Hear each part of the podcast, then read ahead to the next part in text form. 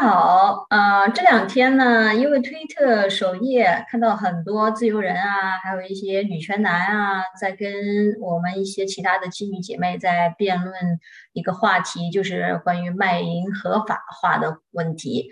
呃，然后关于这个 topic 呢，我跟呃另外一个积极女权主义的姐妹，我们两个就想啊，关于这个话题展开一下讨论，分享一下作为一个积极女权主义者，我们有什么样的想法。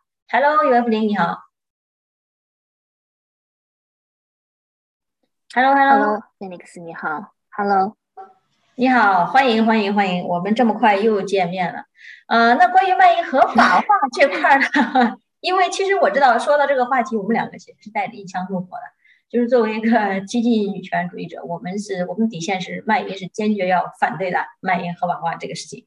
嗯，所以你有什么想先嗯讲一下吗？开个头。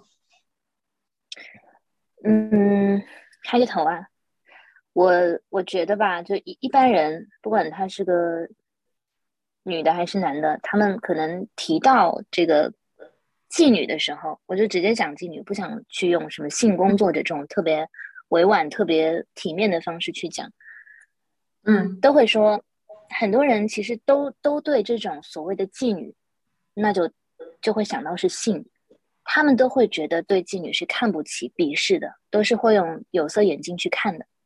但是很多人，比如说，他们可能会有一种体面人的方式，说所谓的人道主义、对人权的关怀啊，说啊，对妓女，我们是把它当做平视，啊，成为一个普通人去看待的。我们要立法啊，我们立法是要去保障这些不得不去成为这种啊所谓性工作者的女性的权利，我们要保护她们，怎么样？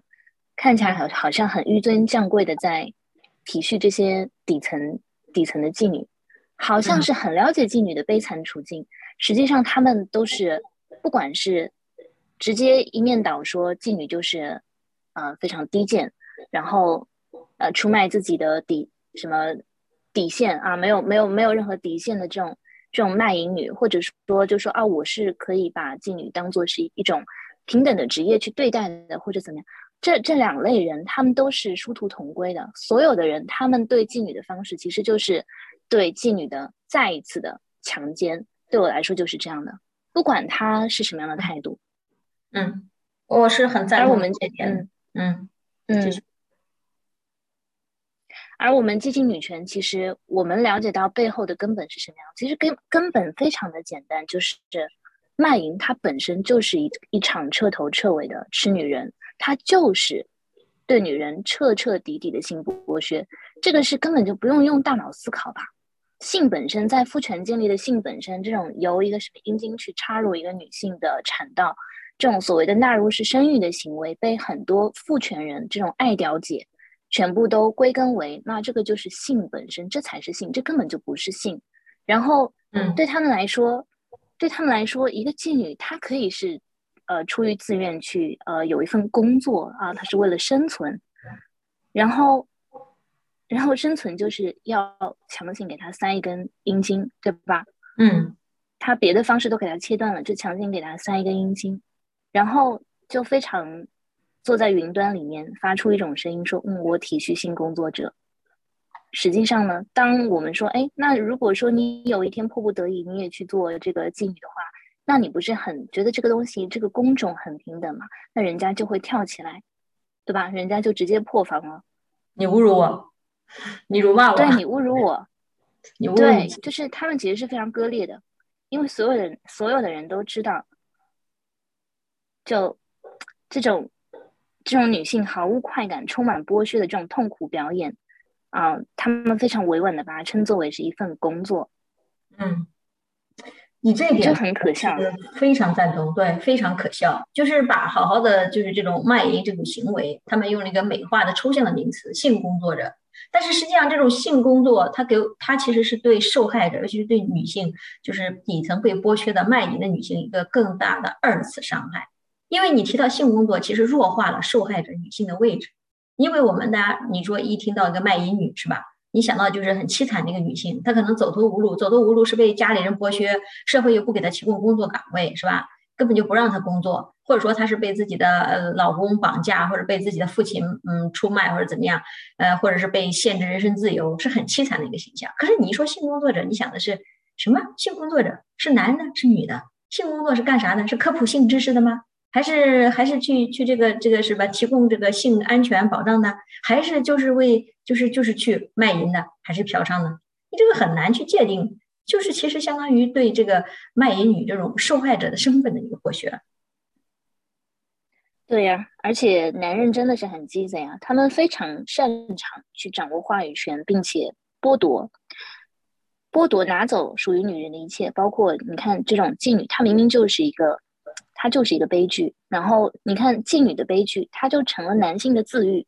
他们很很懂得怎么去体恤男性同胞啊，就是当提到妓女的时候。大家也知道，嫖客从来都是隐身的。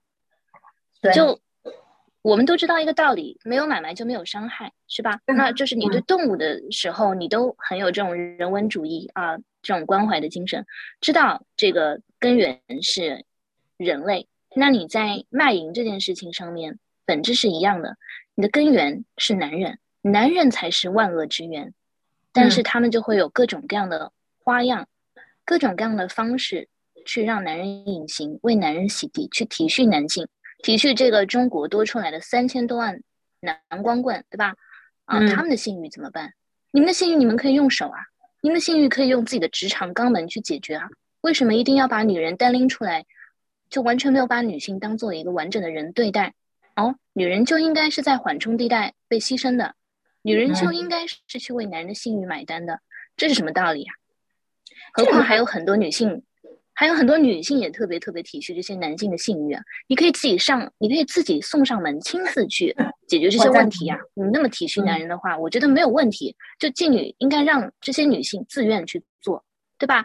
是，我虽然讲的有点有点激烈，没有不激烈。我觉得个我个人认为啊，这种这种视角，因为我们都知道为什么在在讨论妓女的话题的时候，一男的总是义正言辞的。女人这个做性工作卖淫是为了挣钱呀，在挣我们男人男人的钱啊，是自愿的呀。哦，你还有的人还很享受呢，那有什么不可以做的？那碰到一些女的就会说啊，这个那女的啊，有时候还会骗男的钱呢，是吧？有的女的就是自甘堕落、自甘下贱。你会发现，他们不管是这些所谓的支持卖淫合法化的男的，还是女的，他们本质、他们的视角都是站在男本位的视角的，就是在他这个视野里面。女的只是一个工具，就像你说的，只是一个安慰、解决男性性欲的工具。就像我们等国之前出的新闻，希望广大女青年这这什么解决这光棍汉的被窝是吧？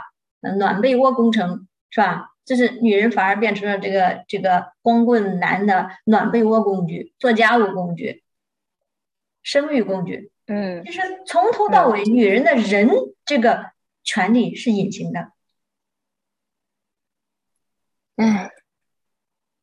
然后我我去，嗯，就了解了一下不同宗教、不同国家所谓不同文化之下的妓女，就是他们的他们不同的处境。嗯，对。然后其实之前对一些其实呃对一些妓女的处境也是知道的，但是其实并没有那么想要去剖开来去去看现实到底怎么样，因为我以前你记得前几年。我忘记哪一年出有一个纪录片叫《二十二》嘛，它是讲以前就是在呃，对对，就是那些中国的，嗯，在在抗日战争的时候，那些中国被强行掳去的慰安妇，然后对他们现在，因为有一有一些慰安妇都已经不存在，他们已经去世了，然后有一个男导演，哎，忘记他名字了，反正他就出于这种某种。啊，这种纡尊降贵的人道主义关怀精神去拍了这样一部纪录片。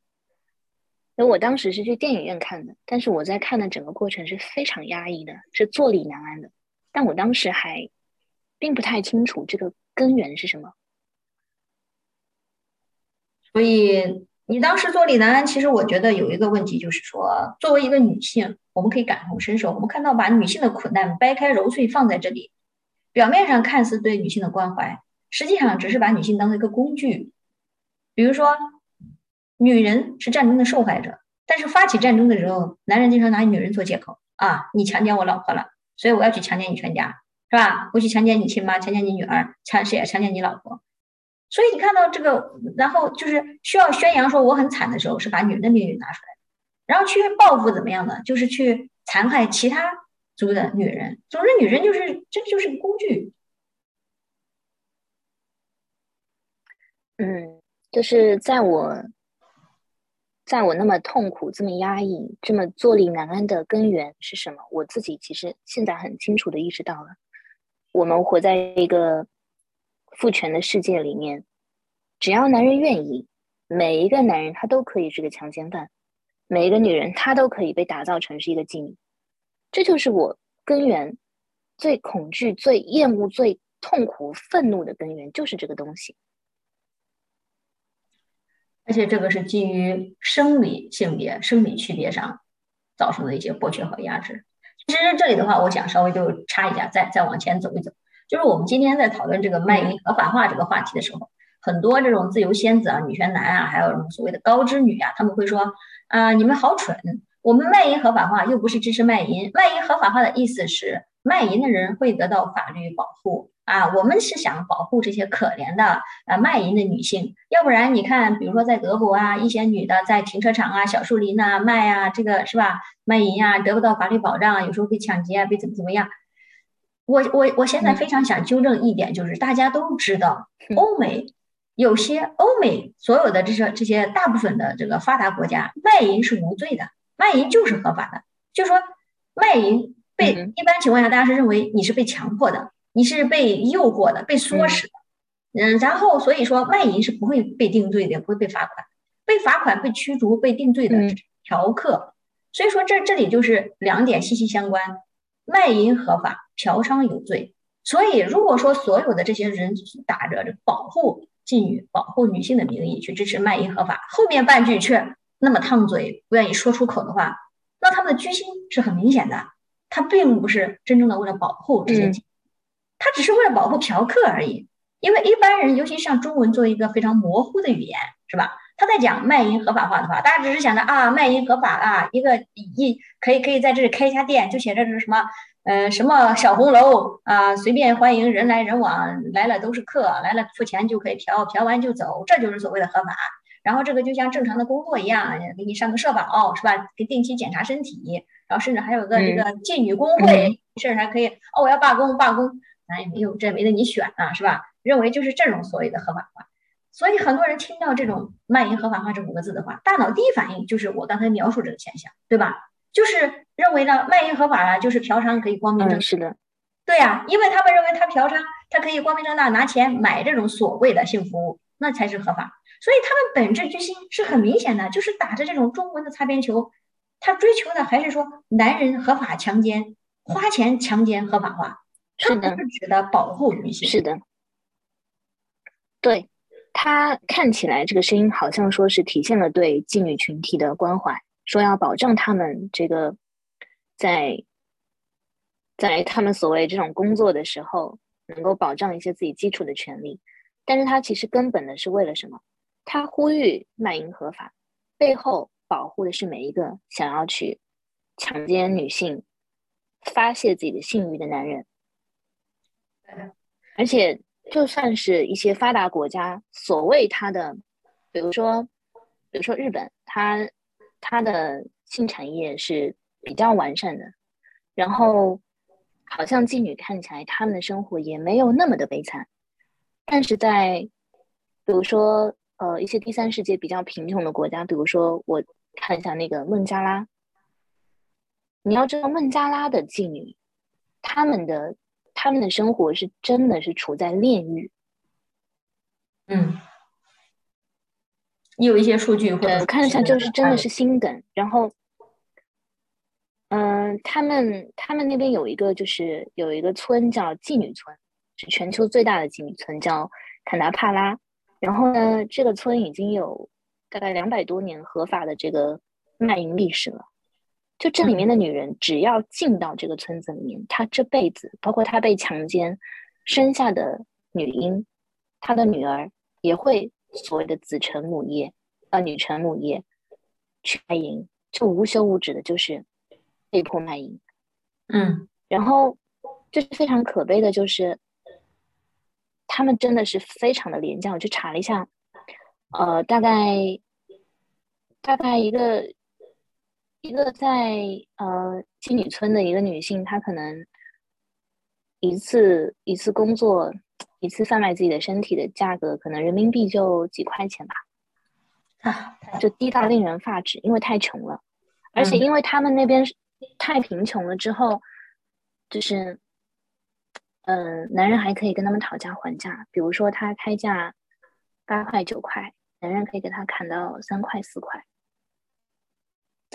就几乎我我都我都不知道该怎么就是用语言去形容，就是当我去去嗯、查到这些数据的时候，嗯，我我明白然后，而且他们因为呃，孟加拉国，嗯，就是它跟其他伊斯兰国家一样嘛，就是女性地位是极其低下的，跟它旁边的印度一样，就是这种对女性的强奸、虐待，呃，买卖妇女，这个都是在他们的土地上，对我们来说可能是很骇人听闻的事情，对他们来说那就是日常，他们每一天都要面对的，这就是他们的生活。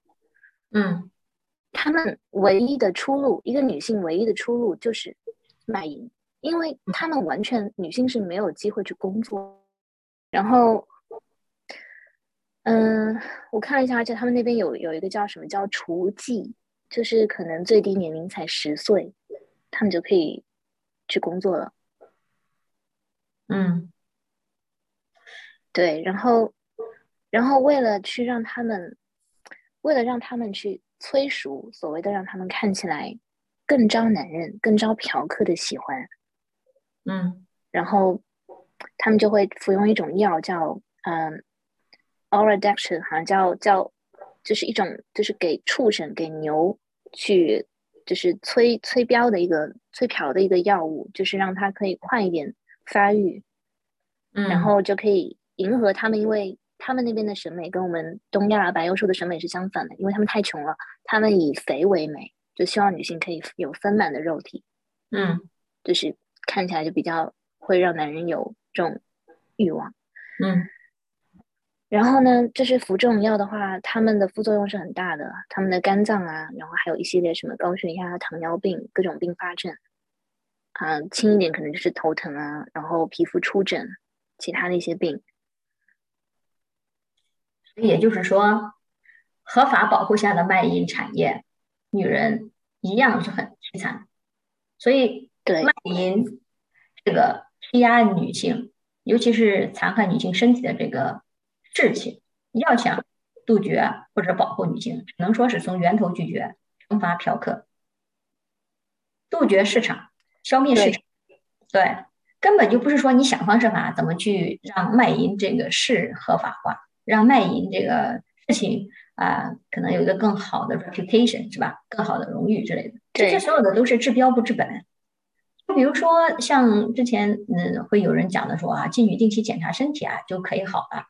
可是有没有考虑过，就像你刚才说的，女性的产道它是拿来生孩子的，对吧？根本就不是为了拿来愉悦自己的一个性器官，而且因为在这个卖淫的过程中会遇到很多嫖客，比如说他可能会呃暴力不使用安全套，是吧？甚至说是强奸，甚至可能会有各种变态癖好，这些最后其实对女性的身体是的残害，就是并没有人会说卖肾啊、卖肝啊，这个可不可以合法化？这样就可以保证卖完肾的人会不会就是啊，因为缺失了一个肾得了并发症、感染症死掉？但是对呀、嗯没有人会说这些，因为大家知道这个对人的损伤是肉眼可见的，因为男的也会被损伤。而卖淫这个事情，因为大部分受害者是女性，对男的来说他是享受的，他是无风险的，所以纯天然的在男权视角下，只要是残害女性身体的事情，总是很多人会会跳出来，就是看不见女性在背后所受到的残害。所以说，是的聊到，卖淫合法化这块儿，我如果真的支持的话，我目前认为欧美的这种对于卖淫的这些条例，它还是相对来说还算是 OK 的，至少算是保护了女性。在女性的这种呃人身权利、呃女性这个人口贩卖、还有这种性剥削方面还算是 OK。当然，我就不说有些国家了，比如说德国是吧？德国也号称是什么嫖客的后花园啊。然后荷兰的红灯区阿姆斯特丹也是有很多这种直接这个红灯区，还有法国也有一些部分是直接有一些卖淫女在从事这个行业的。但是至少说在加拿大或者说在这个像瑞典或者其他北欧一些国家，你嫖客抓到是要入刑的，是算违法的，因为是嫖客违法嘛。然后这些像卖淫的女性，那一般就认为啊你是失足妇女啊，你肯定是被迫的。然后所有的参与这个行业链条的，不管是组织者还是教唆者，都会把你抓出来判刑。或者说是驱逐出境，或者说是那个罚款，或者说是坐牢，会根据你犯罪的不同程度进行惩罚。所以这才是最基础的一个保护女性、保护卖淫受害的女性的这个一个法律的方式。嗯，对，而且我看到就是。呃，有姐妹去查的资料，就是卖淫的妇女比其他的女性被谋杀的可能性要高出很多，高出大概十八倍。然后你看很多这种各种令人发指的恶性的连环杀人事件，很多死的也都是妓女，所谓的妓女。对，嗯。这个，因为我本人也比较喜欢看一些这种凶杀啊、悬案啊、恐怖片啊，就说可以看到很多犯罪分子，他们把自己的发泄对象或者目标都放在了妓女这个身上，因为他们放在妓女身上，一个原因是因为妓女本来就是在社会最底层，本来就是招之即来挥之即去，是吧？最容易下手的目标。嗯。另外一个也是因为妓女这个口碑，妓女从头到尾都是认为是一个卑贱的行业。然后，如果说这个这个犯罪者他的母亲，呃，他们甚至会有些会把自己的亲妈这种性化，是吧？认为自己亲妈就是个妓女，非常娼妓，非常的淫荡，所以说他会仇恨所有的女性。然后最后他下手的话，都是对一些这种底层的妓女下手。所以说，在妓女身上发生这种这种被性侵或者被杀害这种呃严重的这种犯罪案例的这个，呃，就是你说那什么那个犯罪率是非常高的，受害的这种概率是非常高的。是的，而且很多人说，嗯，比如说他们提到的一种说法是，嫖娼合法化，它会大大的降低强奸率。这个说法也是非常非常可笑的。你呼吁，你呼吁嫖娼合法化，就是为了，就像我看那个访谈里面有一个孟加拉国的一个嫖客说什么，他说如果没有妓院的话，正常的女人是连街都上不了的。男人会把他们撕碎。你你出台一些所谓的制度来保护女性，然后呢，为的是什么呢？为的是要牺牲掉这么一部分的女性来制止那些男人犯罪。好可笑啊！这不应该是把犯罪的男人全部就该男该删掉的删掉，该杀掉的杀掉吗？对呀，是啊，该化学阉割的就给我化学阉割，对吧？该带电子脚链的就带电电子哦，不对，我觉得应该带电子项圈，是吧？所有的强奸犯应该电子项圈带着力的去，对，嗯，对，或者在脸上刻字，我觉得这种方式才是更加行之有效的。啊，其实我觉得化学阉割都电子铰链吧。是啊，我觉得化学阉割对强奸犯来说都太太轻松了吧？直接物理阉割我觉得也更好。所以说，只要要有严刑峻法。其实，在这个男人犯罪这方面，我向来是不利于用最严格的严刑峻法来对付他们的。毕竟自古以来是吧？这个男权社会发明这个什么经刑啊。割鼻子呀，挖脚骨啊，是吧？脸上刺字啊，还有弓形啊，这这玩的六六六啊，是吧？我觉得用到他们自己身上挺好。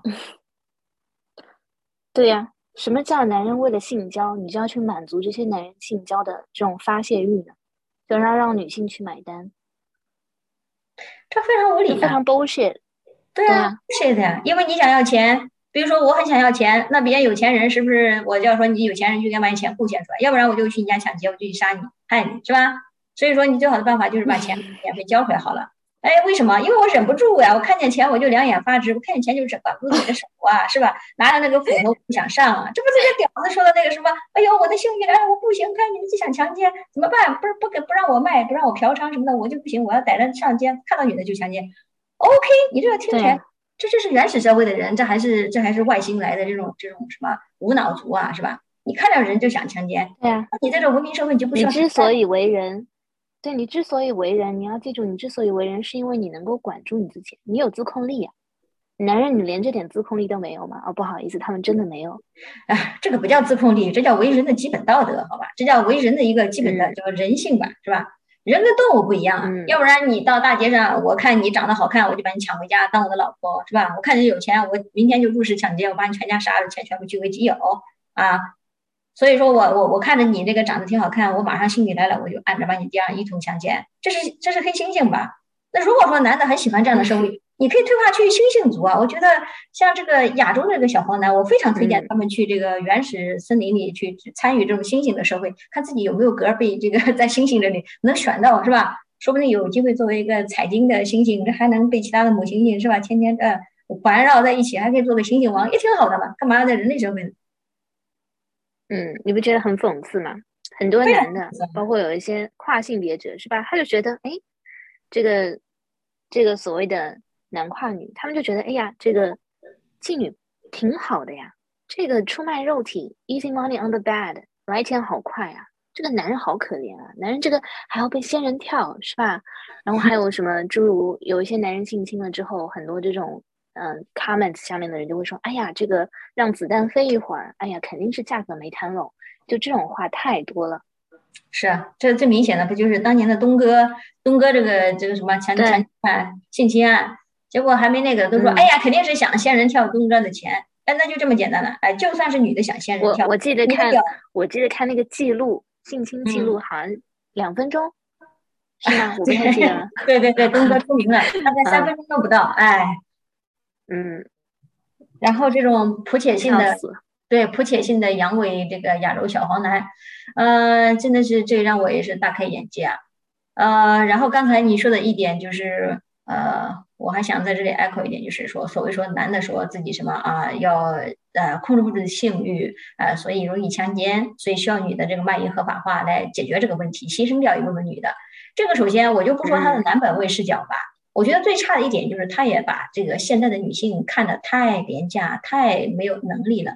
我现在觉得，在现代社会热兵器时代，女性是有完全有能力自保的，完全有能力自保的。只要我有一把刀，你男的随便来侵犯我，我捅你一刀就可以让你致命，是吧？那如果说我有一个热兵器，我有一个枪的话，那几个男人来了，我也是一枪干掉一个，你没有办法近我身的。而且最差一点说，就算是我什么都不做，我也可以诉诸法律，我去起诉。那像你这种的话，如果说严刑峻法，动不动判你个十年十几年的，那你一辈子差不多也毁了，对不对？所以说你这些所有的犯罪是要付出惨重的代价的。如果你把女性就觉得女性就像路边的草一样，你喜欢要踩过来，呃，拔两根玩一玩，你不喜欢了就可以随便去用脚去践踏，那你就太看低女性了。首先，作为一个女性本身，我们尤其是作为激进女权主义者，我们是一定会站出来，会跟你说，你想都别想，没门儿。然后我们会告诉你，我们会严厉的，我们一定会非常激烈的反弹，会去反击你这些言论的。对的。哎，我刚想说什么来着？哦，就是我在就是在了解那些比较贫穷落后地方的那些妓女他们的处境的时候，就发现他们就一方面非常厌恶现在的悲惨状况，一方面他们又非常渴望去跟男人结婚啊，他们又会觉得，哎呀，这个。结婚这个事情对我来说遥遥无期，我多么想要要有一个自己的家庭。就是他们在在这样子痛苦的环境里面，他们的奶头乐就是幻想有一个丈夫，有个男朋友，就是以这种爱的名义去救赎自己。这个其实也是蛮可悲的。而且通常就是很多就是很多所谓的小姐妓女，她们往往会被男人用这样的方式去进一步的情感控制和剥削。那你看最近那个。小红楼嘛，小红楼里面那个赵富强，他不是第一个下海的，是他他妻子嘛？嗯，对。那其实里面的原理都是一样的，就是这些男人他用这种情感控制的方式，然后让这些女性进一步的更加去从属跟人，就是这种人生依附于这个男人。嗯，其实你刚才说的这个，你知道我当时我脑子里想的什么？我想的是中国古代这种妓女，这种这种这种青楼。所有的妓女从良，对，所有的妓女都想从良，可是所有娶愿意娶妓女的却没有几个。就是从这个古代的青楼这个妓女来看，就看我们来看，为什么妓女想从良？为什么妓女都想找一个人去呃嫁掉，觉得安稳后半生？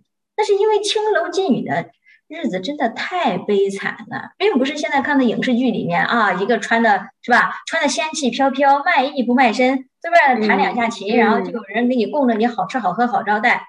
你开玩笑，实际上是你就是在那弹琴，手都弹肿了，人家还不开心呢。过来来陪大爷喝一杯，不同意，啪啪两巴掌就上去。你敢招客，你你你接客接的不好，回头老鸨子就不会给你吃，是吧？不给你吃饭，一顿打，还要让自己这些什么什么龟奴乱七八糟的，还可能再把你强奸一遍。哪有你想的那么好啊？而且那这些这些青楼妓院的女的，你要卖力的接客，哪怕你身体不好，生病了是吧？得了什么病，古代的医疗条件也不好，你还要接呀？你不接客养你就得跟跟就像什么浪费口粮，你会得到更气。就现在现在也是一样，现在也是一样，身体不好，哎，这个他这个行业内卷也很严重。这个行业内卷不能说行业内卷，是压迫太严重了。就像奴隶劳工一样，我们可以想想，就像黑奴，黑奴当奴隶的时候，你如果不好好工作，不是不好工作，如果你生病了，那在奴隶主眼里看着什么？压根，你赔钱货呀！压根就不是一个行业，这压根就是一个行业，这就是男人造的恶，造的孽。对，所以这个就说到了一个问题了，就是当年我看一个姐妹在推特上讲的很有道理啊，就是说这个黑奴运动，当年废奴运动，如果废奴运动不是说要把奴隶制废除，而是要争取奴隶合法化。奴隶得到更好的法律保障，要对待奴隶，要给奴隶成立工会，是吧？要给奴隶定期身体检查啊，要这样子温和的这种保护奴隶。那你觉得奴隶制能废除吗？嗯，就像现在对我去查了一下那个叫嗯，你说嗯，就像现在对妓女一样，你现在不是想着怎么样去从源头上杜绝这些嫖客，严刑峻法，让他们没有机会，是吧？不敢。或者说他如果做这个事情，他要受到严厉的惩罚，社死，知道吗？社死是吧？比如说公布嫖客名单是吧？然后去给单位通报是吧？或者说你你以后对，就像你说的脸上刺字，或者说列入什么名单，一看到人就就是红色警告哦，这个是有强奸犯前科，大家要注意啊。他就是个强奸犯。对呀，每个女的都会收到一个，比如说设 A P P 是吧？所有强奸犯都会在这儿，如果出现在你周围，就会有红色警告，就算匿名的也可以啊。那不就 OK 了？那至少说这个有过有过前科的人一过来，你对周围的所有的男的，你都会防范起来吧？你但凡有这些东西出来之后，你都是杜绝这个卖淫，杜绝这个女性被强迫去卖淫的这个，就相当于抬高这个成本是吧？提高犯罪成本，那他就不会再犯罪。要让男人有这种强奸羞耻化，呃，人均男人都要知道，你去性侵一个女性，对吧？你去嫖娼就是非常下贱的，对吧？你就是非常低等的劣畜。就是让每个男人要有这样子强大的心理压迫，然后有一系列对应的非常严厉的惩罚措施，男人才会去懂得哦。你你有我在想，男人你有什么资格去说妓女这个行呃他们是很低贱的，甚至有些男的真的是下贱到什么程度，他自己又要去嫖，一边嫖一边又看不起妓女，他嫖完了还要穿上裤子说，哎呀，这个嘘寒问暖，你怎么会从事这个行业啊？嗯，这是非常可笑吧？对啊。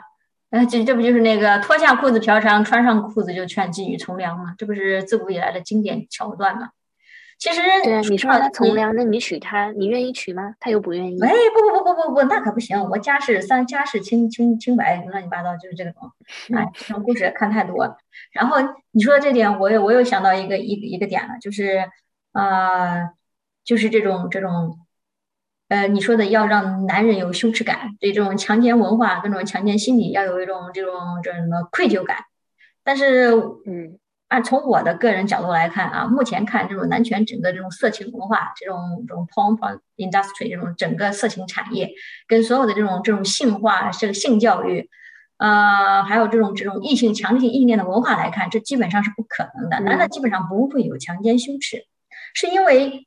呃，这铺天盖地的异性恋洗脑啊，不管是正常的 A V 啊，还是这种变态的 S M 啊，或者说是专门供大家这个就是供这个男性娱乐的这种呃色情产业的这些这些制品啊，它里面无一无无处不在透露着性就是对女性的就是虐待，女人会在被男人虐待的时候感到爽，这个潜移默化就是这种这种异性恋的洗脑。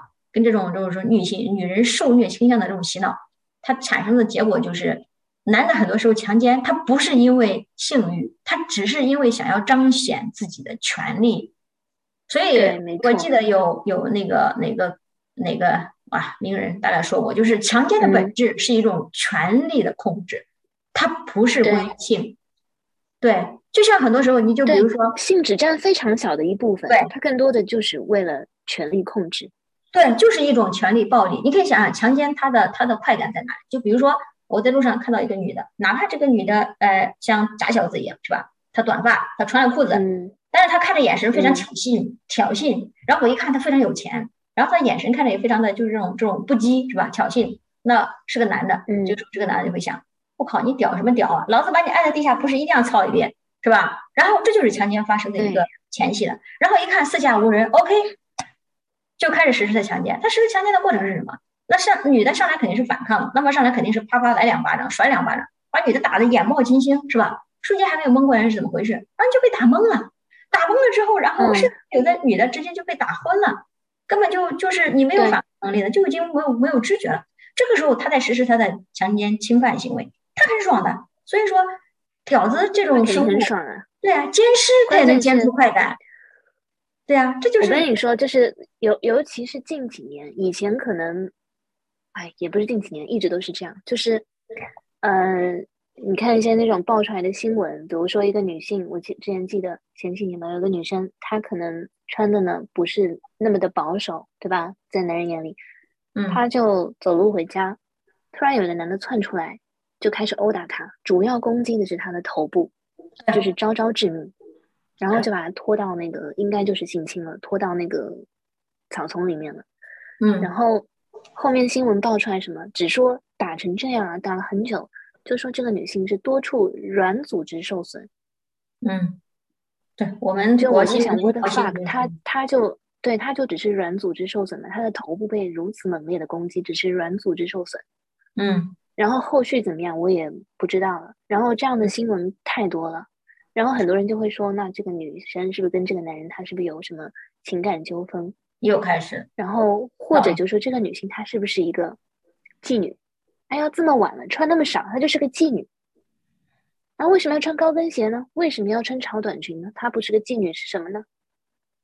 就男人只要他判定你是个妓女，我就有权利去教训你。教训你的方式呢，就是用强奸的方式。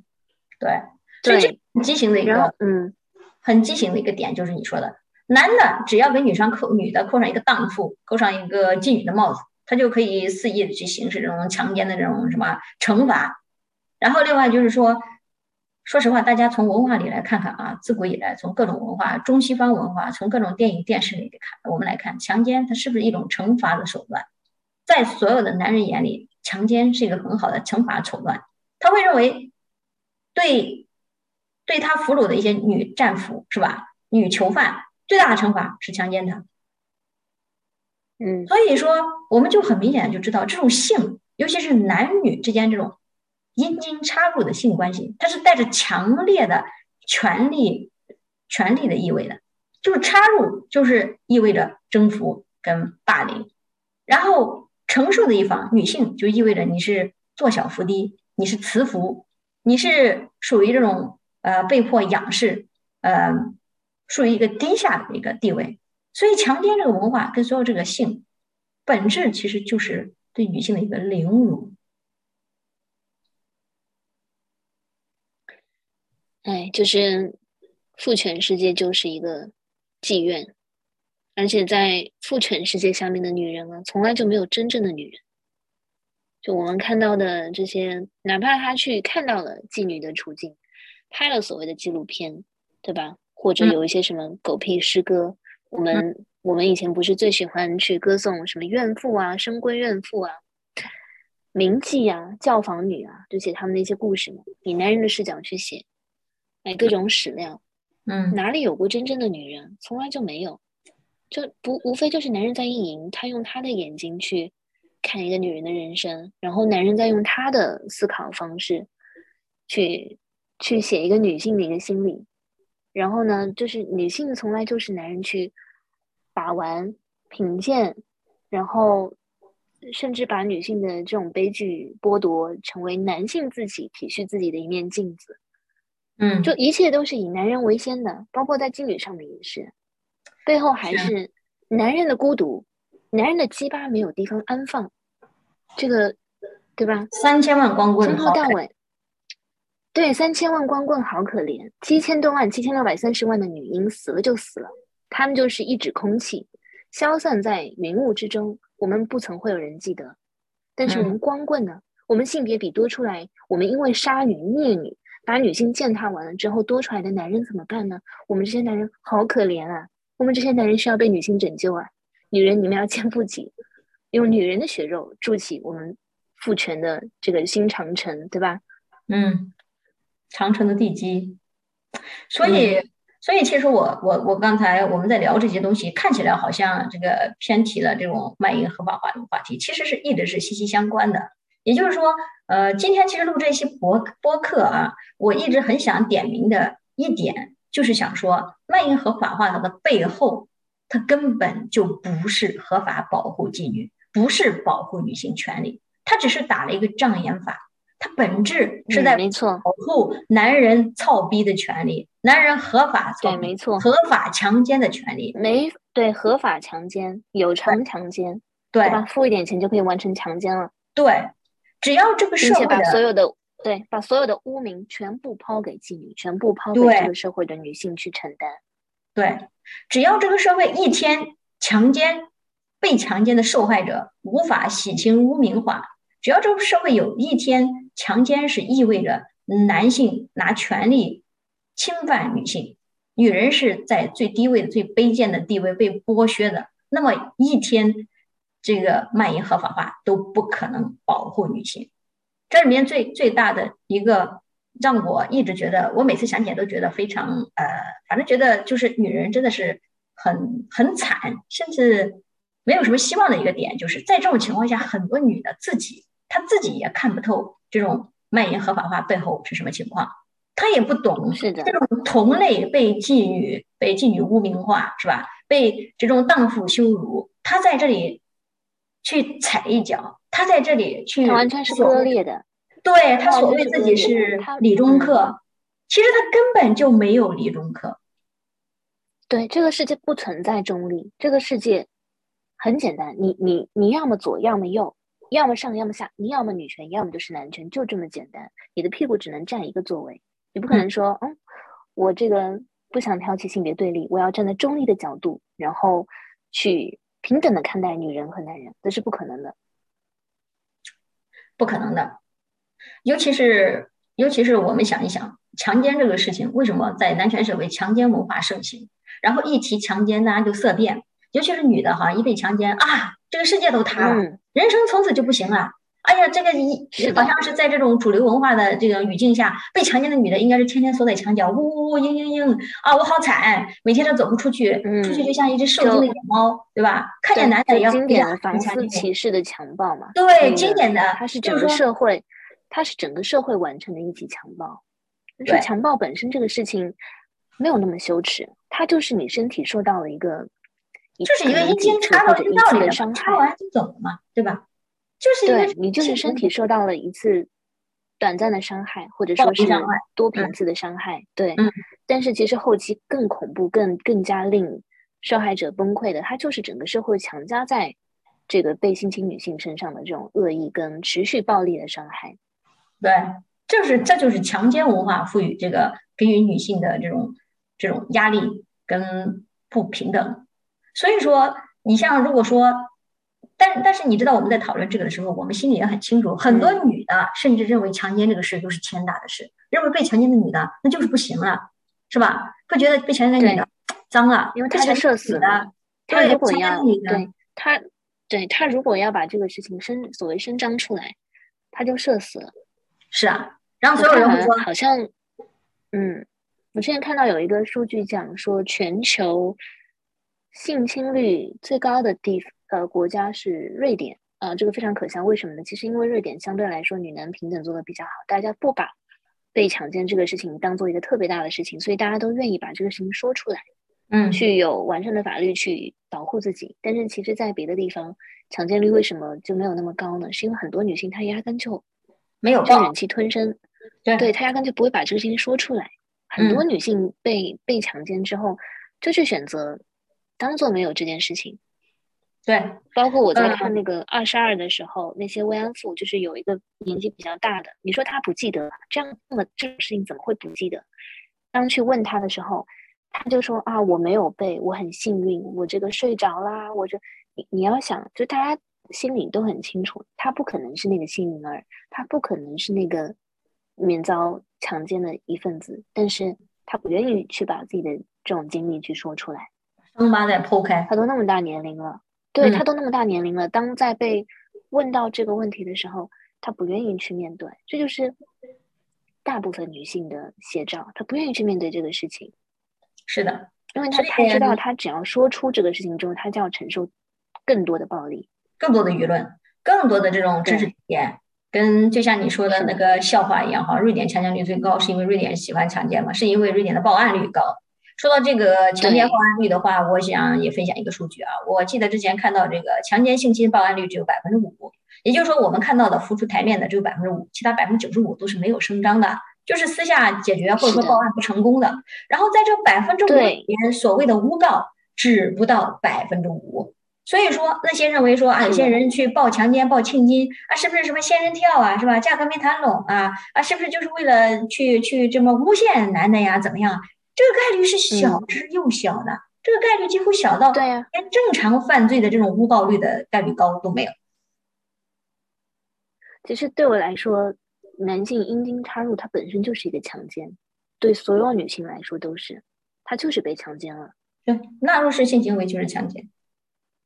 对呀，女性就是天然的承受风险，这不是一种强奸是什么呢？是啊，纳入式性行为。很多女性，对啊。但很多自由派女权还在说，嗯，我性性自由、性解放、脱离性羞耻，然后我真的能够在纳入式里面找到快感。你为什么要用这样一种去伤害自己身体，然后没有办法、没有完全百分之一百的方式去避免意外怀孕的这种方式，去承受这么大的风险，去寻求寻求这么短暂的快乐呢？这个是很不合理的。重点是她没有快乐，你知道？你知道我上次看的一期，我非常赞同。很多女性觉得很纳入式的快乐，纳入式的性幻想快乐，这是什么快乐？这是一种把受虐性化的一种快乐，这个叫性化受虐体验的快乐。这就是被父权虚构出来的。他说你很快乐，从小就告诉你，你被一根阴茎插入是快乐的，你要去服务、服从于这个行为本身。对你被男的操是很快乐的，你不快乐吗？那肯定也有问题。你看，你看这个，你看 A 片里面这被操的这个女的，那那表情多快乐，对，多快乐，哪怕是痛苦，那是痛苦中带着快乐，你知道吗？哪怕是扇你两巴掌，扯你的头发，那也是快乐的。呃，还有各种什么什么呃 SM 这种虐待都是快乐的。呃，男的就是呃就是操你操的越狠，就越爱你。对对，那是我们的性癖自由。对，你们手管的太长了。这个女权怎么能把手伸到我们裤裆里面来管我们裤裆里的事呢？我们你情我愿。你别说了，我们能伸到人家裤裆去管吗？我们现在就在这说两句，人家也不听，人家自己天天幻想一下，就是很开心。对啊，人家开心。对我们只是想跟，就是想让女孩子们，就是让女性都能够意识到，你一直被构建的这些事情，你去想一想，所谓的什么存在即合理，它真的是对的吗？嗯，就有些人提到什么，就是会喜欢说什么“存在即合理”啊，什么“苍蝇不叮无缝的蛋”啊，这种话，就其实是特别扯淡的。他们都是一块遮羞布。受害者有罪论，背后来了嘛？对，一个巴掌拍不响嘛，无风不起浪，不都是这个一个套路？对，嗯。所以，所以其实我们说来说去啊，这个卖淫合法化，它背后最大的一个问题就是，其实是大部分这个首先。这个舆论本身就被很多这种男权男人给占据了，那其实其次就是很多男权女也占据了这些舆论，然后呃，全部的男人跟大部分的女的都觉得啊，卖淫合法挺好的，保护女的呀。哎呀，有的人可能就是很享受，就是想去卖淫呀。哎，这个性工作无所谓啊，就是就是跟劳动一样，你用一用，用一用就好了，反正也没什么影响，是吧？这些所有的东西都是建立在强制性异性恋洗脑的情况下，强制性异性恋的洗脑就是认为女的。天然生下来是爱男的，生下来就是这个阴道就是喜欢被这个阴茎插入的啊，插入了就会很爽啊，插入一插入这个女的阴道跟男的的阴茎一接触一插入啊，就天雷勾动地火，就产生了浪漫爱情了。这个话我这几天说了好多遍，真的，每次都是这个样子，好像就是这种爱都不知道这是什么东西，哪来的呀？结果我们看到的全部都是控制，是剥削，是压迫，是女的很惨，意外怀孕了，意外怀孕了还不让你堕胎，是吧？现在不知道不知道德州的堕胎法律又咋了？什么六周什么东西啊？六周啊，好多女的大姨妈可能法案，嗯，对呀，好多女的可能大姨妈来晚了，就六周都不会来一次的。你这个怀个孕谁知道啊？对不对？结果，所以说你说这都什么法律啊？嗯，嗯，对了，今天好像你查的那么多资料，呃，有没有关于中国的一些啊妓女的一些情况、历史的信息啊？分享？有有啊有啊，就是。呃，新中国改造妓女的那些资料嘛，就是我看了一九五零年北京市处理妓女工作总结，他讲的，就是在经过血液细菌检查之后，发现，呃，一千三百多个妓女当中，他们患性病的占了基本上百分之九十七，然后没有得病的只有四十四个人。哇，然后，嗯，然后他们的这种其他性病，比如说。呃，梅毒啊、淋病啊这些性病比较严重的，基本上有百分之九十四，然后还有还有一些就是比如说肺结核啊，其他的一些疾病，而且当时其实当时的医疗技术已经有，已经比起古代的时候已经已经有很大的提升了，但是那个时候的底层妓女基本上是寿命不会超过三十岁。那你想一想，中国古代的青楼女子。就是有一些很多这种诗歌啊，或者史料里面记载，好像就是男人写的特别的风花雪月嘛。你要想他们真实的情况有多惨，嗯，所以根本就不是表面上看的那种。哪怕是整个妓女行业已经非常成熟了，呃，哪怕是说所谓的这种妓女也会有一些健康医疗或者看病或者怎么样，但是这种性病啊，女性身体的残害还是非常严重的。对，是的，这个是不可避免的。嗯，对，其实你说到这个，我就突然想起另外一组数据，就是说，在这种女性的妇科疾病这种这种感这种这种对吧患病率里面，应该是结婚的女性，还有就是有男友的女性，这个妇科病的几率是非常高的。对，这个是肯定的。我们可以想一想，如果一个她不沾这个是肯定的，基本就是不会有妇科病，怎么会有呢？一般情况下，我就。是的，我我随便讲一个病毒吧，就是 HPV 这个人乳头瘤病毒。这个大家现在呃，随着这种医疗常识的普及，很多女性也开始有意识要做这个呃宫颈的 TCT 筛 查。然后基本上有有这种跟跟男性有性行为的女性，她一生当中感染 HPV 病毒的几率是百分之八十。嗯，对，就几乎就几乎你。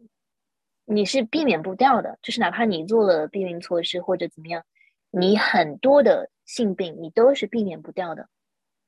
是的，我听说 HPV 是体液传播吧，然后还有说是 HPV 主要是存在于男性的这个精液里，所以说基本上就是百分之九十多以上的 HPV 都是被自己男性伴侣或者是老公传染。对，而且男性他是携带者，他。高危高危的高危亚型的 HPV，它是男性是携带，它不会有什么症状。低危的话，就是男性就是低危低危亚型的 HPV 病毒的话，男性就是会有有症状，就是尖锐湿疣。嗯，也就是说，我发现很很神奇啊，就相当于人类病毒这个，就相当于说大自然从这种病毒方面，希望女性不要乱搞这种纳入式，不要乱纳脏掉。对，屌是真的很脏，嗯，然后我们想一想，这些这些所谓支持什么卖淫合法化的，有一些好像我看还是说啊已婚人士，也就是说，但是在我们经济女权眼里，我们看来，婚姻其实就是合法批量卖，对吧？打包，对，批发卖淫，对，嗯，就是性工作可能是零售卖淫，那婚姻呢就是打包批量。有个推友说的。嗯，我觉得这个话讲的其实挺有挺有道理的。你看，你结婚了就是一个非常的鞭辟入里，对，专属 B 是吧？就是你一个人服 B，只服这一个屌的 B，然后那个反正有什么病啊，你也就治嘛，反正是吧？反正病也逃不了。所以这个东西，说实话，婚姻的本质啊，我觉得除了就是绑定女人给男的一个这种什么生育机器、保姆，那另外一个真的就是一个免费的批了。包括很多女性，就之前我们看那个呃艾滋病嘛，就是很多女性她为什么得艾滋，也是被自己的丈夫或者自己的男朋友传染的。嗯，因为艾滋高发于男同嘛，男同性恋群体嘛，对吧？对。然后这个男人他得了艾滋之后呢，就会将传给自己的老婆、自己的伴侣。嗯，对，基本上。关键我觉得，我我觉得最令我愤怒的是，当很多女性她做了妇科检查，发现自己。得了一些这些疾病之后，他们会不由自主的先去给自己的丈夫和男友洗地，说：“嗯，我的我的丈夫，我的男朋友，他一定是在酒店的马桶上或者用了酒店不干净的毛巾得得了这个病。”我就我真的见过很多啊，包括那种豆瓣里面有些这种婚女的帖子，她自己得了妇科病，然后就说：“一定不是他，一定不是他，就算是他，他也没有乱搞。” 亲亲老公永远无罪，她怎么不说不是她老公呢？是她自己这个病毒从空气里飘过来，飘到她身上了，真的是何必换酒店的马桶呢？马桶有什么罪呢？哎，对呀，她就是没有办法面对这样的现实。就很多女性，她已经被洗脑到完全不愿意去承认，就是男人的本质有多么的肮脏，然后男人会携带多少的病毒，男人本身就是最大的病毒。嗯，对我，你让我想起来了。我记得好多推友分享说，自己的亲妈经常教女儿：“女儿呀，内裤要手洗啊，手洗完要一旦放到太阳下晾干呀，这要不然不能跟别的混呀，要不然发病啊。”然后就奇了怪了，说：“什么现在这个老这个亲亲老妈把内裤都洗烂啊，翻来覆去洗个十几遍儿，然后太阳底下晒，就把紫外线消毒了，怎么还天天一堆妇科病啊？那是内裤的问题吗？那不就是他家的亲亲裤的问题啊？”对呀，是她天天带着包皮垢的屌，天天带着个老公是吧？十天不洗内裤的是吧？天天带着那个包皮垢，带着各种那个病毒，然后天天纳入纳入，明明就是被这个亲亲老公这传染的妇科病，还天天非要怪内裤，哎呀，内裤也太倒霉了。对啊，就作为一个女的，你要洁身自好，你要把自己的处女膜这个死死的攥在手里，然后在新婚当天奉献给你的亲亲老公，阴道棒。对，就这个引导棒太重要了。哎呀，这让我也是。对，这处女膜根本就不存在啊。嗯，哪有存在呀？然后你看那个，我看我有的推友就是，我我听到一些啊，一些一些女孩子都是什么内裤、袜子、衣服一起洗的，从来也没有得过病。但是原因是因为人家没沾过屌。内裤有什么病毒啊？袜子有什么病毒啊？你正常的话，洗衣机是吧？加前提没有脚气就可以了。啊，对，没有脚气就可以。然后洗衣机还可以加个什么九十度，是吧？一洗，然后干干净净，什么都没有。你可以，你可以加消毒消毒液啊。对，还可以加消毒液。对，所以说就是婚驴特别擅长 PUA，非常擅长 PUA 自己，PUA 女儿，然后还要以己度人。哎呀，这个卖淫不合法，那怎么能行呢？不保护女的。一说，大家一说，哎。那你既然这么支持，你有没有考虑过你的女儿啊？是不是你跟你女儿也想从事一下这个行业啊？你们那个什么女性羞辱，你们厌女啊？你们 是吧？你们侮辱我，什么乱七八糟就来了。你看，哎，作为作为他的女儿，真的好惨。是啊。所以说你在去口口声声说这种骂淫合法化的时候，你把自己的女儿置于何地啊？不过主要原因是因为有儿子吧，这个也就是我们的一个共识了。凡是下了呃这小屌子的这个女的，也不能说是女的，那已经是男宝妈，她屁股就是歪的了。对对，肯定她就是男宝妈了。生了儿子，她就她就是跟男人一个裤裆里面的，啊，永远就不会再为为任何女性站在女性角度，即使她有个女儿，她也不会为自己女儿说话的。嗯，是的，或就是这种。这种男性对女性的这种意淫猥琐程度啊，什么偷拍啊、窥私啊，这个就是喜欢女孩子的这个什么丝袜啊、什么内裤，就是看她的这种裙底。然后，甚至我看，就是黄推上面有有男性可能对一个女性穿一条牛仔裤，她这个牛仔裤可能后面勾勒出了一点痕迹，他也能立刻兴奋。就是女性的身体已经在父权。父权这种构建下面已经成为了一个性化的符号，对呀，还有对着什么鞋也可以射一射的，对对对，所谓的打胶人，我靠，这个真的是很恶心。我希望就是不知道的就不要去查是什么意思了。那你这样说，有些人可能真的要查了，那你还不如直接解释一下打胶人是什么呢？我靠，我不想解释，我觉得太贱了，真的，这些男的真的想法。解释一下吧，我也不知道，我想知道，来解释一下啥是打胶人。就是有一些男的，他这个就特别阴笑嘛，然后就喜欢去扫楼，到各个楼里面去看有没有单身女性，就女性把自己的鞋子放在那个楼道里面的。然后呢，他们就很兴奋，看到人家穿的这种鞋就很兴奋啊，对这个鞋还颇有这种把玩的乐趣。然后呢，就开始，嗯，就开始手冲，冲完之后呢，他们就喜欢把自己的这种污秽的垃圾、这种劣金放在呃，涂抹在这个女性的鞋子里面，然后再去偷偷的去看。这个女生有没有再穿那双鞋子？他们就得到极大的满足。哎呀，这屌子可不可以不要用手冲？屌子就撸管呗。我为什么会知道？真的绝了！你为什么会知道？因为你互联网五级冲浪选手嘛，必须什么鞋都知道的。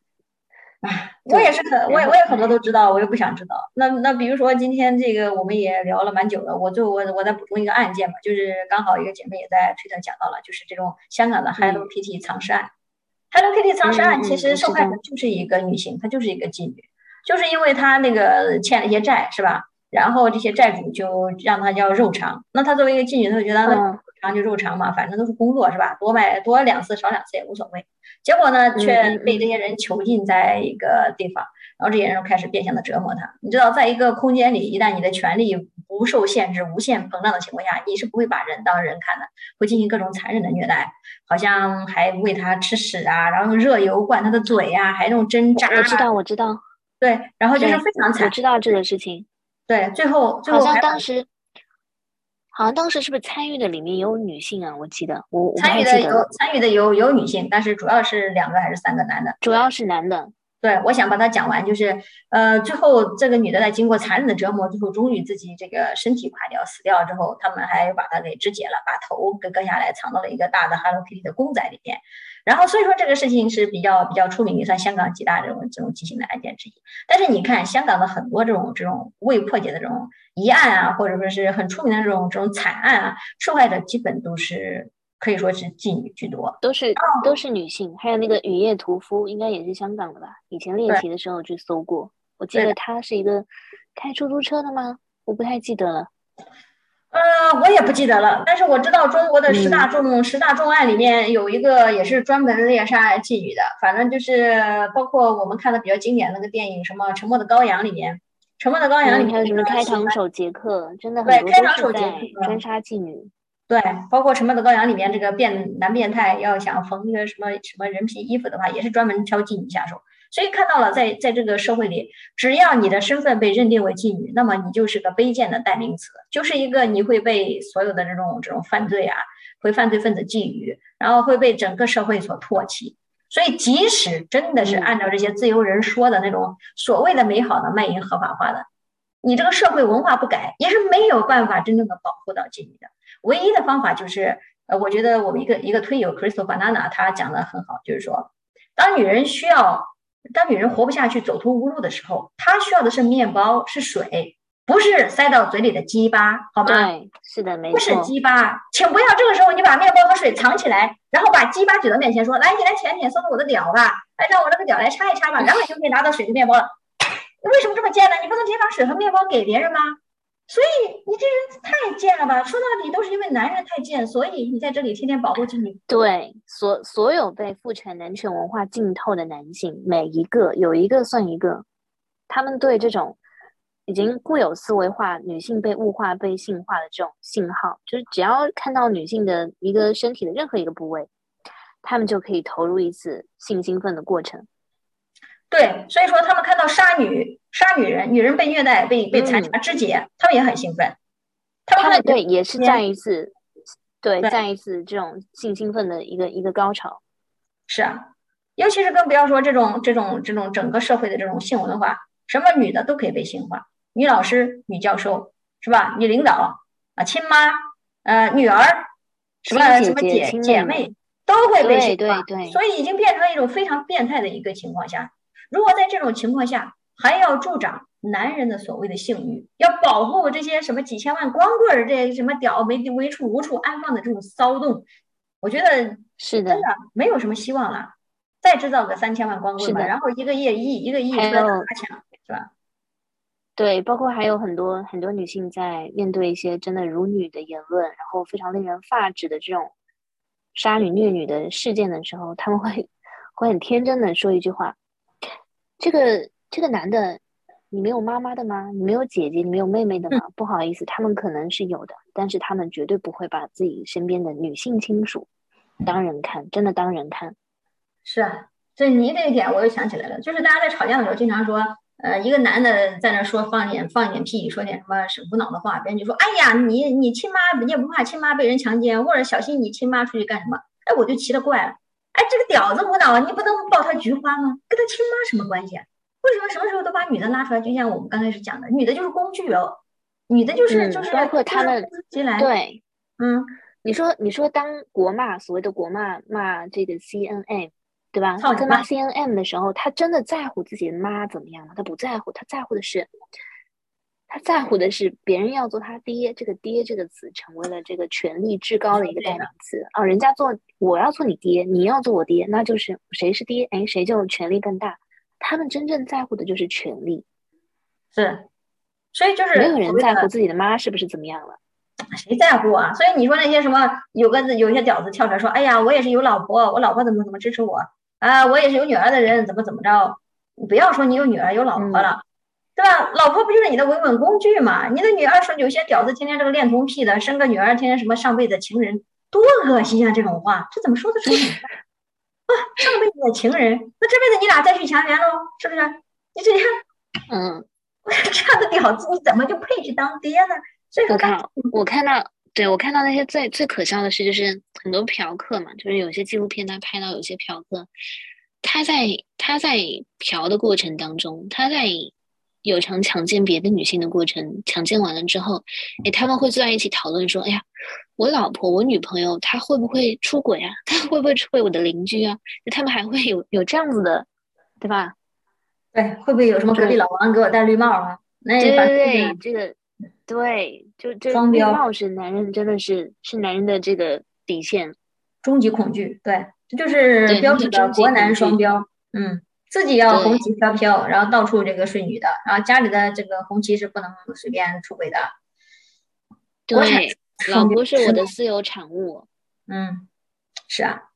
所以说，真的是聊来聊去，我觉得我看到推特的这么多言论啊，我我向来是觉得我也不想花那么多时间去跟这些自由人辩论了。所以可能我们来聊一聊，做一期播客，然后讲讲，可能效率更高吧。就比如说吐个吐个槽，讲作为一个激进女权主义者，我们是怎么看这个事情的。其实我们看这个事情，我们有时候很难单独的对一个社会现象你进行分析或者找到一个长久的解决方案，你是很难的，因为这每一个现象背后它是有强大的文化跟制度支持的。就像强奸文化，还有这种卖淫文化，这个强大的文化都是强父权，父权它有一系列的这样的一个洗脑文化，比如说从小洗洗洗脑。洗把女人洗成强制性异性恋，就你觉得，哎呀，我就要爱男人啊，我就是为了男人要死要活，有个鸡没有鸡巴不行，我这辈子就要有鸡巴。对对，然后就是终生要绕着鸡巴转。对，然后就是给男的洗脑，就是就是要做爹，做爹怎么弄啊？我要操万物，是吧？啊，我只要有鸡巴，万物皆可操啊，不能被我操的都不行，被我操了都要被我臣服，操完之后都是跪在我的脚下，是吧？所以就是这种。嗯，如果没有妓女，男人们就要去什么什么。操母牛、操羊，对吧？如果没有妓院的话，那年轻的男人就要饱受折磨了。折磨啥呀？我觉得有个姐妹出的出的主意好，你要么就服用点雌激素，是吧？降低点自己这种骚动的这种内心；要么就狠点心，给自己直接阉了嘛，自宫也挺好的。自宫之后可以专心学习。我之前不是有个新闻嘛？有个有个屌高考了，为了好好学习，把自己阉了呀！真的是手起刀落，把自己阉了，就是为了好好的学习。嗯，是的，嗯，是的，很人。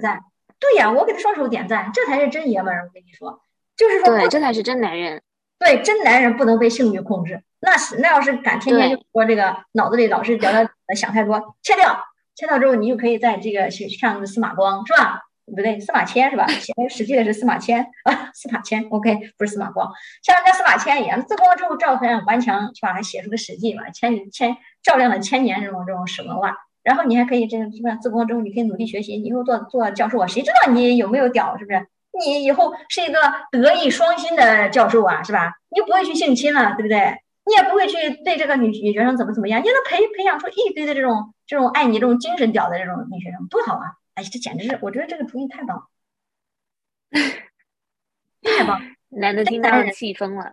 这男人就要割屌，不气不气，反正这早晚都要 ED 的。你也知道中国的这个阳痿率很高啊。啊，过了二十五就都 ED 了，都阳痿了。对呀，听说是超过百分之四十还是多少啊？这个我记得是超过一半的，这个可能只有百分之四十的不 ED。所以说你说早晚要阳痿的，然后到时候这个阳痿的，嗯，反正父权文化下面、父权语境下面的所有的数字都给他打一个问号，就是都往多了加。嗯，对。嗯，所以，所以我觉得呀，今天聊完之后，我觉得我们有个很好的一个共识，就是我们激进女权，我们基女认为啊，这个要解决这种保护卖淫这个女性啊，保护这个女性不被性剥削、性产业剥削，最好的办法就是男的自宫吧，拿起你家里的刀，或者不行的话就去买点雌激素，这个便宜是吧？买点什么雌激素、孕孕酮之类的避孕药是吧？妈富隆好像听说都是这个雌激素，一天吃一片，保证你天天这个就是。神仙一样的日子，你一直都是贤者时间，是吧？啊，努力工作，好好学习啊，天天说不定在这个文化上做一些更好的创意，是吧？能出来说点人话啊，说不定这个给社会做更多的贡献。你也不用浪费那么多卫生纸了，对不对？也不用天天哼哼哈嘿，见啥就就见色起意的，到处啊操操操的，多多这个污染世界。他不是见色起，他见个洞就起意了。啊，对你也不要去去网上买什么牛欢喜啦，还要去微波炉加热个热南瓜啊，多麻烦呀！真的，八富龙吃起来走起来，八富龙走起来，真的。还有还有，不要不要在什么很小的时候就往自己的菊花后庭塞一些奇奇怪怪的东西了。然后，这肛肠科医生这些这些女医生也挺惨的，是吧？他们也不想看的菊花里面到底怎么样。谁想啊？你看这什么不小心灯泡进去的，啊什么鳝鱼死在里面的。哎呀，不小心坐坐在地上，坐了一个什么？对，坐个瓶子进去的。你说你这种哈，你跌一跤，人家都好好的摔到了牙磕了脸，你摔一跤把菊花摔进去东西，谁 信嘛？所以我看到新闻，每次都觉得都简直是忍俊不禁，你知道吗？菊花塞到啥都是不小心摔的，摔进去的，笑死。哎，不是说支持卖淫合法吗？可以啊，我支持男性卖淫合法。对，你对男人，男人不是男人不是最擅长什么行业赚钱就。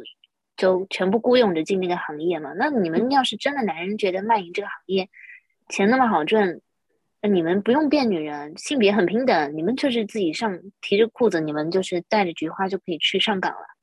对对对，这点这点我也非常赞同，就是由于这个比较不是比较实可实践的行为，就是凡是知音。支持这种卖淫合法化的这些，先向男的去实践一下啊，先让男的卖淫合法，然后来实践个十年八年，看看这里面有什么呃漏洞是吧？查缺补漏，比如说这个男的对，让男人，嗯，对，让男人让男人这个超出你们男性给你们画的那个牢笼，就是只能怎么样？你们你们可以去体验一下什么叫真正的前列腺高潮。哎呀，我我是听说啊，体验过男人体验过前列腺高潮的，就再也不愿意碰女人了。跟你说，就是只想这个后边被满，前面不需要的。前列腺高潮那种，人家说那是像那种什么冲浪了一样，一波又一波，无法停止的。呃，然后这那个描述我也忘了，非常的，我感觉比这个描述男人更夸张了。对对对，而且这个前列腺高潮很好的，前列腺高潮刚好想插的插，不想插的就躺在那，多好啊！你们这个一零各自消化是吧？